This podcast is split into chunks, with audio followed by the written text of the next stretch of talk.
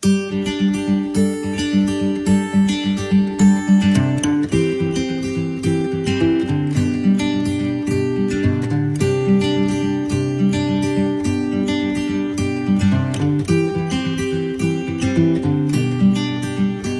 me ask you if you would agree with me today that we live in a world that we might say is, in many ways, to many degrees, besieged by fear. I see a lot of nods out there today. Yeah, know what you're talking about.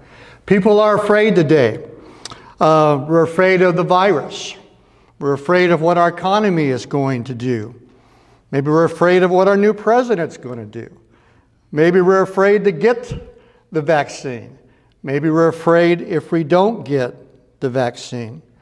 We're afraid of the future, at least uncertain about what the future holds. We're surrounded every day by what seems to be bad news about something. And so we worry and we find ourselves kind of gripped with fear sometimes in the midst of all the uncertainty. Well, here's the big idea. Here's the life changing truth. The one thing that we surely want to get from the message from God's Word today, the surely the thing that we want God to reveal to us the most today, is that in Christ we have come to know a God of good news. Amen? A God who reigns over our fears, and in Christ we experience a love that casts out fear. Let me say that again. That in Christ we have come to know a God of good news, a God who reigns over our fears. And in Christ we experience a love that casts out fear. Would you agree with that today? We can anchor on that, can't we? because that is true, because that is life changing, because that is awesome in the midst of all the uncertainty. It's like the verse in Scripture where it says, The Holy One of Israel was in our midst. That is how God is in our midst, reigning over our fears. And through our relationship with Christ, having a relationship and experience that casts out fear. So we have everything up on the screen today, and we're going to be in the book of Second Kings. It's probably been a little while since you read from the book of Second Kings, right? and you may need some help even finding Second Kings. It's not as far over in the Old, in the Old Testament as, as Psalms, but if you go to Psalms and go back left uh, past First and Second Chronicles, you'll come to First and Second Kings. Make sure you come to Second Kings, not First Kings. And Second Kings chapter 7, we're going to look at verses 3 through 14 today. This is a very interesting story, a very awesome story of the truth of how God works in times of uncertainty, in times of crisis, in times of trouble. And in times where we, where we wonder where God is, we wonder where He's gone. In fact, He hasn't gone anywhere, He's where He always was, always has been. But this is an incredible story of how God is at work in some of the most hopeless, helpless situations that we could imagine.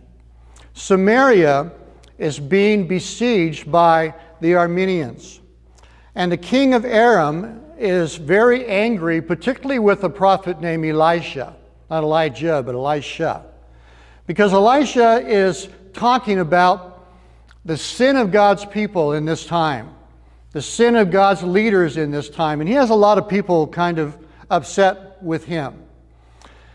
There is contained in, this, in these a couple of chapters here a very sad story about how the city of Samaria was, undergo, was going through a great famine.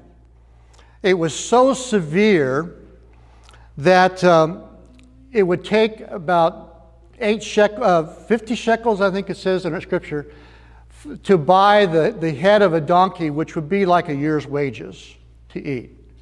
It would take a month's wages to buy, this isn't very appetizing, I know for your lunch later, but to buy a fourth of a piece of dove dropping. There's a very sad and horrifying story in the background of this where two mothers agreed to eat their own children and the second mother hid her child. And the king was just so distraught over this that he, that he tore his robe and he, he was just wandering around his city wondering, what, what do we do? There's just no hope in this situation. But God spoke through the, uh, through the prophet Elijah to remind the people that not only was he aware of what they were going through, he was at work in what they were going through, and even the incredible prophecy that by this time tomorrow, you could buy all the flour you want for a mere shekel, all the food you want for a mere shekel. Now just imagine you're going through a time where you are starving so in such a worse way, in such a bad way that you don't even know where the next spoonful of food is coming from. And here's this wild eyed prophet saying, You know, tomorrow, for a shekel, you'll be able to buy all the food you want. You would probably, we probably kind of wonder about that, wouldn't we? So it was that kind of time in the background of our scripture today. And so we pick up with verse 3 of 2 Kings chapter 7.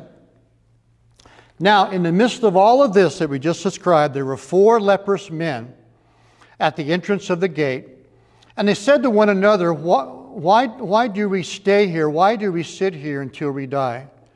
If we say we will enter the city, then the famine is in the city, and we will die there. And if we sit here, we will also die. Now, therefore, come and let us go over to the camp of the Arameans what an idea. And if they spare us, we will live. If they kill us, we will not die. They're like, what do we have to lose? Then they arose at twilight to go to the camp of the Arameans. And when they came to the outskirts of the camp of the Arameans, behold, behold, there that, that there was no one there. For the Lord had caused the army of the Arameans to hear the sound of chariots and the sound of horses, even the sound of a great army. So they said to one another, Behold, the king of Israel has hired against us the king of the Hittites and the kings of the Egyptians to come and to come upon us. Therefore they arose and they fled in the twilight and they, their, and they left their tents and their horses and their donkeys, even the camp uh, just as it was, and fled for their life. And when the lepers came to the to the outskirts of the camp, they, they entered one tent and they entered another and drank, and they entered from there. Um, and they drank more. They, they took gold and clothes, and they went out and, and they returned and entered another tent, carried away for them that day, and, and on and on they went through the tents, just taking all the spoil. But then in verse 9, having a little trouble reading mine up here in the light. But they said to one another, Why are we are not doing right? For this is a day of good news, but we are keeping silent. And we wait, and if we wait until morning light, punishment will overtake us. Now, therefore, come and let us go and tell the king's household. Well, as you might imagine, when the king heard the news, that there was this camp just laid waste with all the horses and donkeys and food and weapons and everything you could imagine, everything you so desperately needed. As we read on, he said to himself and, and his servants, This must be a trap. They know how desperate we are, so when we leave our city, they will come and they will kill everyone in our city. But they were hungry enough. They thought, let's take the last five horses left. Literally, it says five and let's go investigate what, what do we have to lose? And sure enough, when they went, the news, the report of the four leprous men was exactly true. They went and plundered the camp. And in the midst of this, there was a royal official who, at the beginning, and then it mentions again at the end of this story, who, when he heard Elisha prom, uh, prophesy that, that the very next day everything would be changed, he said to him, Even if God could open the windows of heaven, there's no way that this could ever happen. And Elijah said, You'll see it, but you'll not eat, and your life will be taken. Well, that's exactly what happened in this incredible story here in 2 Kings 7. There's four things we want to think about today. In the most uncertain times, you haven't, have you gone through any uncertain times lately? God always does what? Help me out here. Always keeps his promises, right? In the most threatening times, God can turn even our feeble steps of faith into the sound of what? A mighty army. In the most trying times, have you had some trying times? God turns our emptiness into fulfillment. And in the most hopeless times, God desires to make his blessing and his message known. Here are truths and principles that we can absolutely claim right here today, right in the midst of all that we're going through in our lives and our world. In the most uncertain times, God always keeps his promises. You know, I think one of the things that, that I've become more aware of, I think maybe learning over and learning in a deeper, stronger way, is that especially in the last year, I need to look for the promises of God. I mean, because I hear bad news every time I turn the news on. I hear people all around me worried about what's going to happen. I ask for God's help. I ask for God's strength. But I've come to realize that I'm really not looking for God's promises because His promises do not change according to circumstance do they? His promises are true. As someone said, it may, it may seem that God is slow sometimes, but he's, but, he's, but he's always on time. Okay? This was no surprise to our Lord God, what we were, were going through in this last year and in our world and all of that. And so when I look to the promises of God, right away, I come face to face with the God who made that promise. Amen? So my relationship with Him grows deeper because I learn something not only about what He's promised, but of the God who made this promise. And when I embrace the promise, I find my hope. I find my answer, don't I? And in this story in 2 Kings 7, the promises of God are like bookends. In the beginning, God is saying to his people, I've got this. I've got this. I haven't forgotten you. Tomorrow you have all the flour and food you want. And then at the end, he reinstates his promise again. I still got this. And now, this day, you see the promise fulfilled. There's something I think really awesome about the promises of God. The promises of God go before me in whatever situation and circumstance I'm in. The promises of God go with me in that circumstance. And the promises of God do what? They follow me in that circumstance. And the promises remain true. The promises remain what I can trust in and know that God always keeps his promises. Let me read for you a verse from Joshua 21. It says, So the Lord gave Israel all the land which he had sworn to give to their fathers and they possessed it and they lived in it. And the Lord gave them rest on every side, according to all he had sworn to his fathers, and no one of all their enemies stood before them. The Lord gave all, the, all their enemies into their hand. And then listen to this not one of the good promises which the Lord had made to the house of Israel failed. All his promises came to pass. Um, I've, got, I've had this little book for a while. It's a book of God's promises. And if you, if you ever have a chance, check it out and get, get a promise book because it has all the different topics and all the promises that relate to them. Let me ask you, let me give you a little test here, see if you can come close to the figure. How many promises do you think are in God's Word? Somebody take a guess. Just throw it out there. A thousand? A thousand? Anybody else want a couple more guesses? 1500. Okay, getting up there a little bit. Do I hear 2000? No. in the most well known, detailed study in the Word of God of the promises of God, there are literally, get this now, 8,810 promises in the Bible, God's Word. That, that's incredible to me. I don't know where they all are. They're not all in my little promise book, so there's even more than that. But that is just incredible to me. That, that again, page after page in the Word of God, if we're looking for them, we're going to find the promises of God. What about the words in Philippians 4? Be anxious for nothing, but in everything, with prayer and supplication, with thanksgiving, let your requests be known unto God. And then there's a promise. What is it?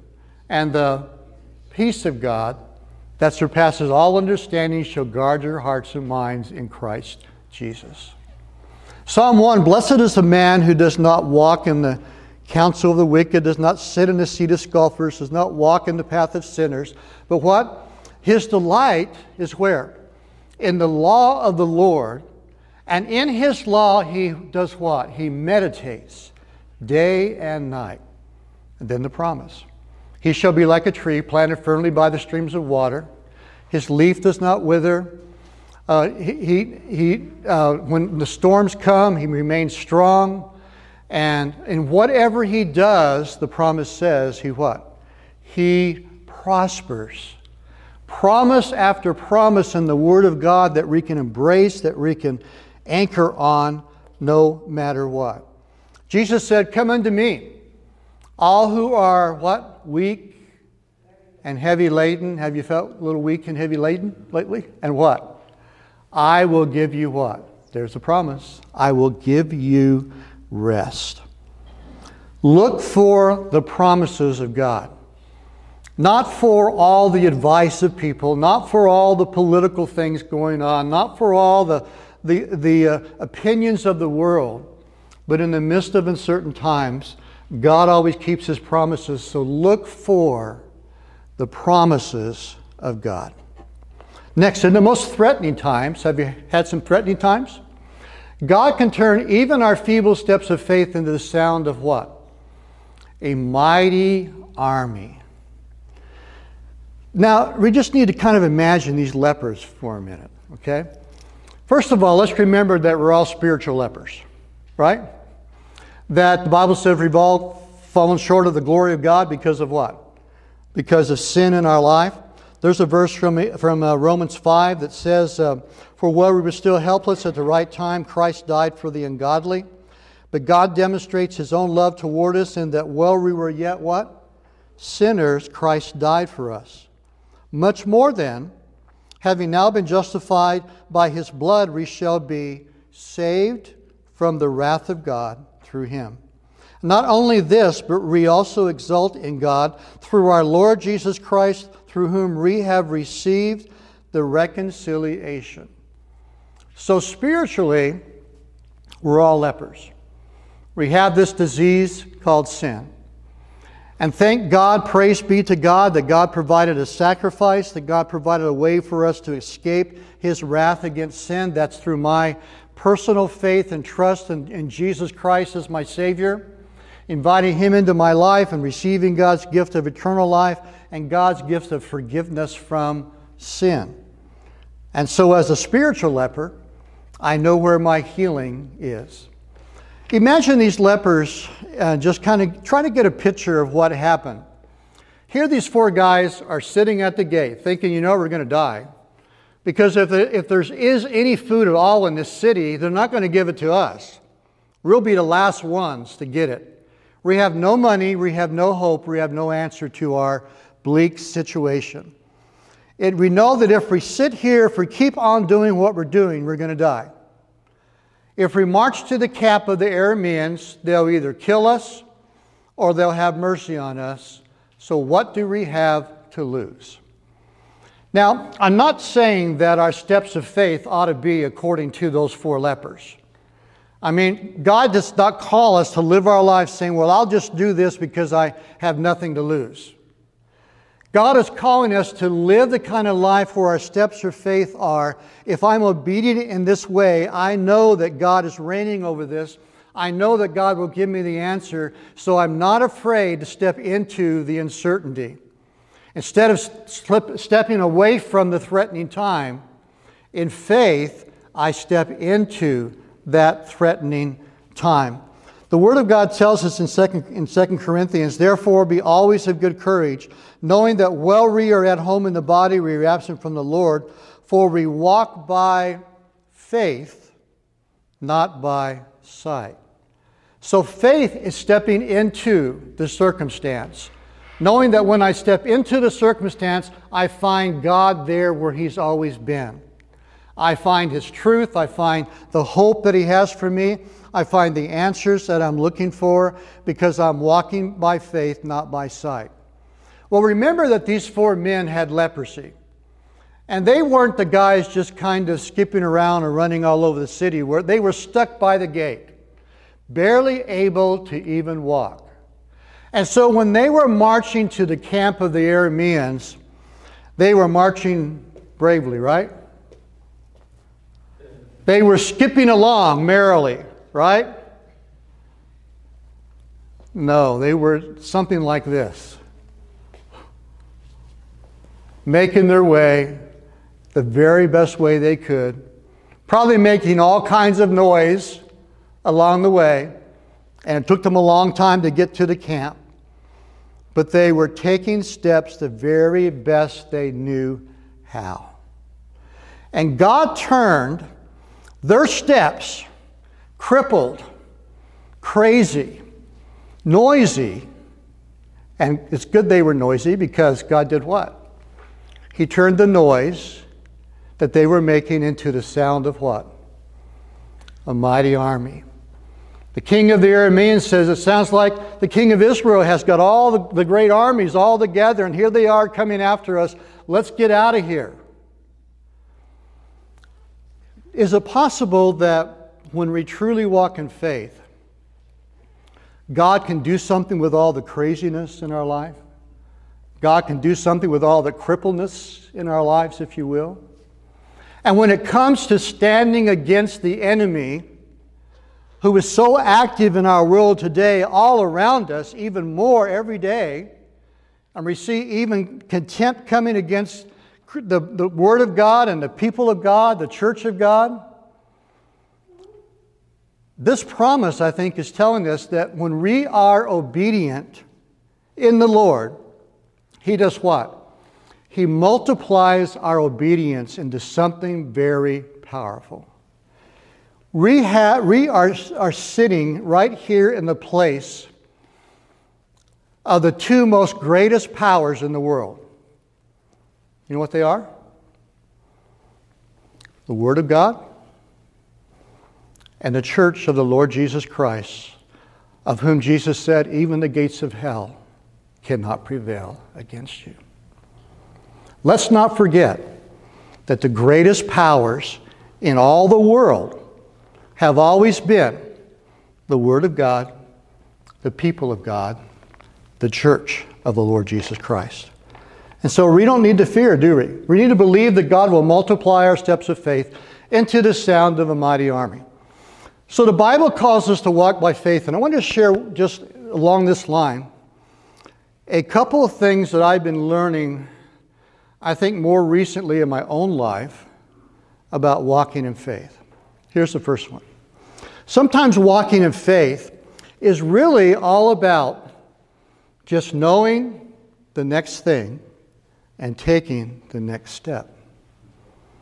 I don't know about you, but there's been times in my life that I made the mistake of saying, okay, God, I'll do this, but give me the blueprint. Show me how it all works out. And then, God, then I'll step out in faith, and all the time God's saying, well, that's not faith. Sometimes all God really shows us is what? The next thing, the next step. I think about Abraham. God came to this pagan man who at first didn't even know the true God to say, I want you to leave everything you have and I want you to go to a land that you know not of. Didn't even tell him where he was to go. He told them that he would have a son in their own age, and they were in their 90s by then. And, and it was so extraordinary that his wife laughed out loud. That's why Isaac name means laughter. And they waited another 10 years even before the son was born. So here we are, here they are in their late 90s when the son of promise actually comes. And they were, had already messed it up by the handmaiden of, of Abraham, Hagar.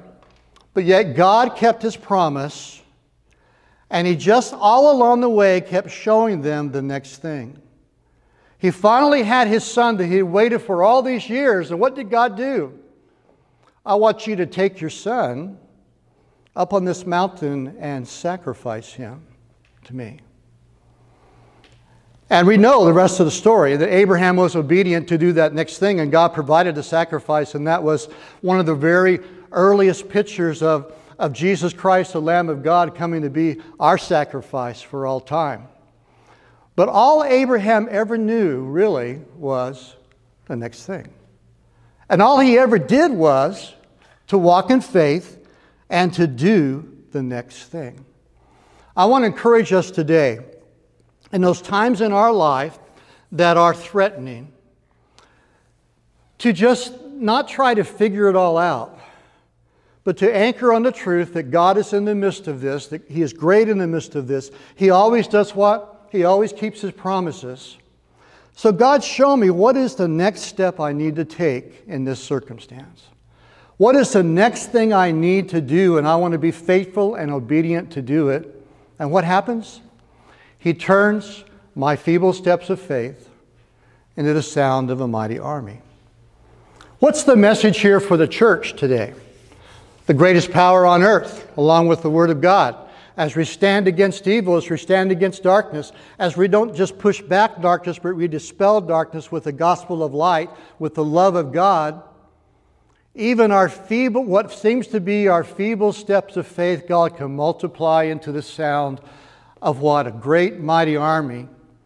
And the world's going to say, wow, those people have something. You know, it's kind of like the saying is, it's not about you being afraid of Satan. It's about Satan, the evil one, being afraid of you. Is the evil one afraid of the church today?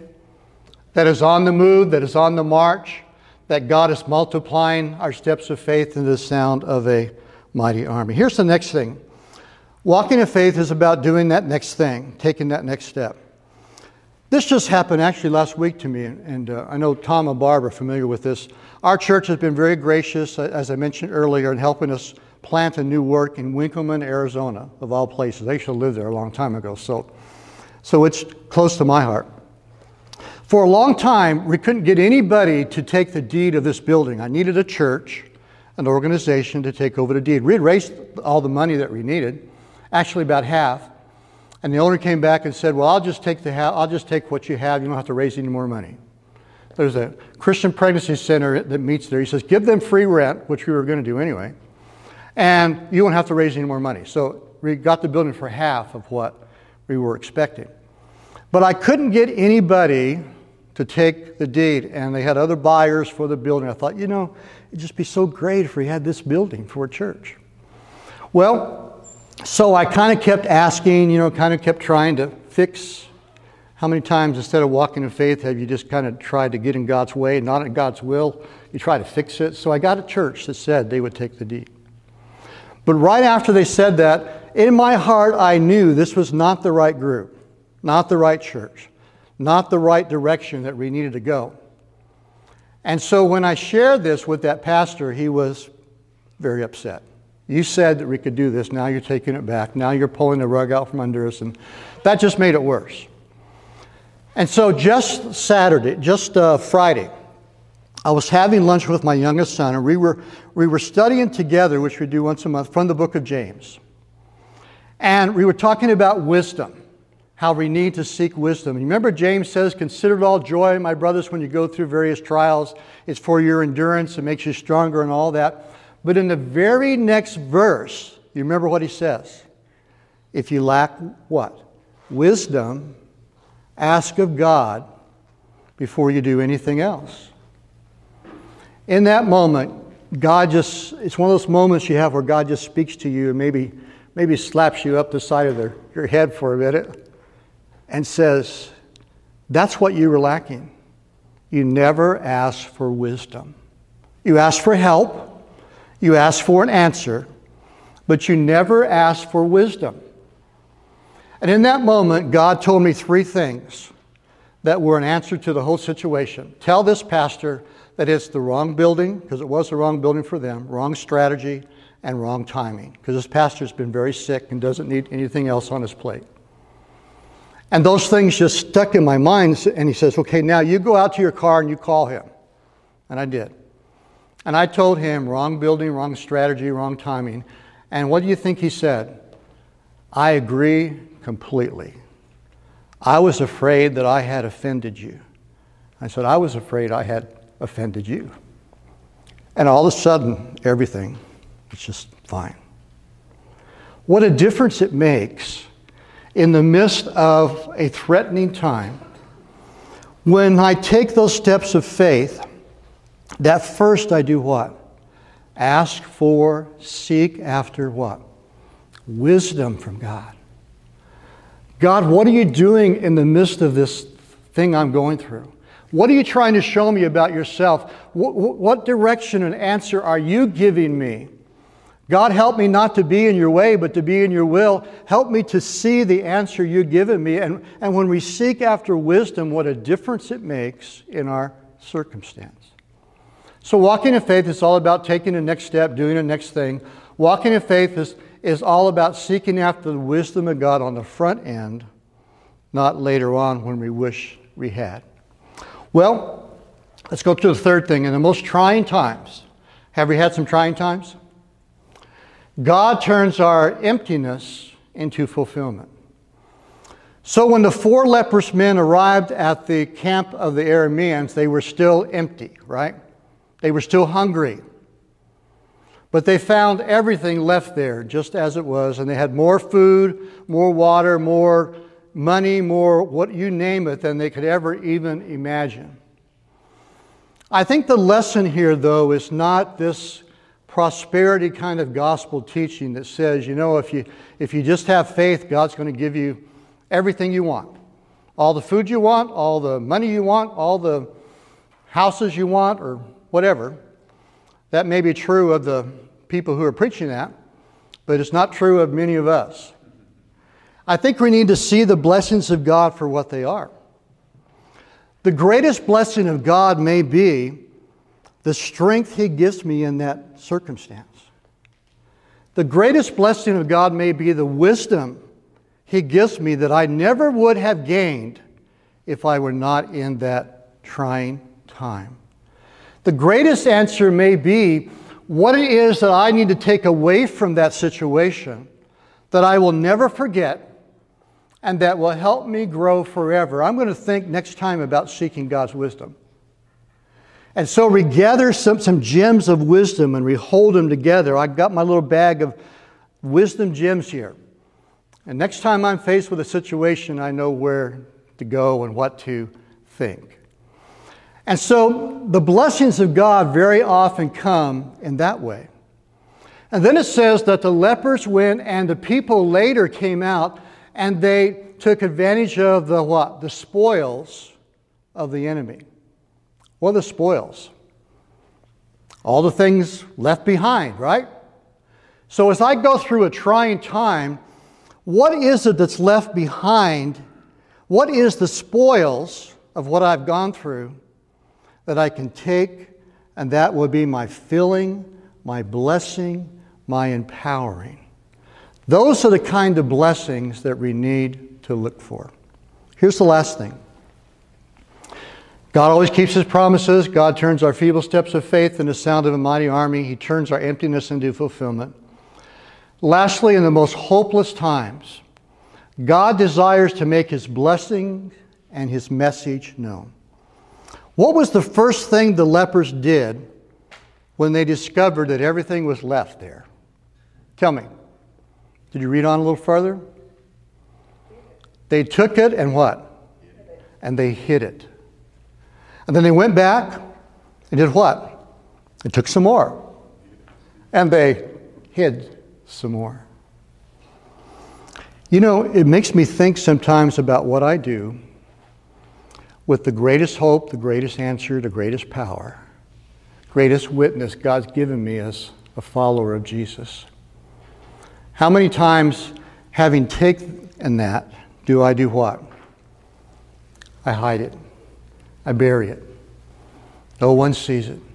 You know, there are very few believers in Christ that ever lead personally, directly, another person to Christ because their faith and their testimony is so hidden and they have the great we have the greatest testimony in all the world we deceive ourselves in thinking you know i need to know more about the bible i need to know answers to people's questions no all i need to know is that what jesus did for me what only he can do and ask that person wouldn't you love to see christ jesus do the same thing for you if i don't have the answer because many times i don't i just say i don't know I'll try to figure out the answer, but there's a lot of things about God I'm still trying to figure out. But I do know this.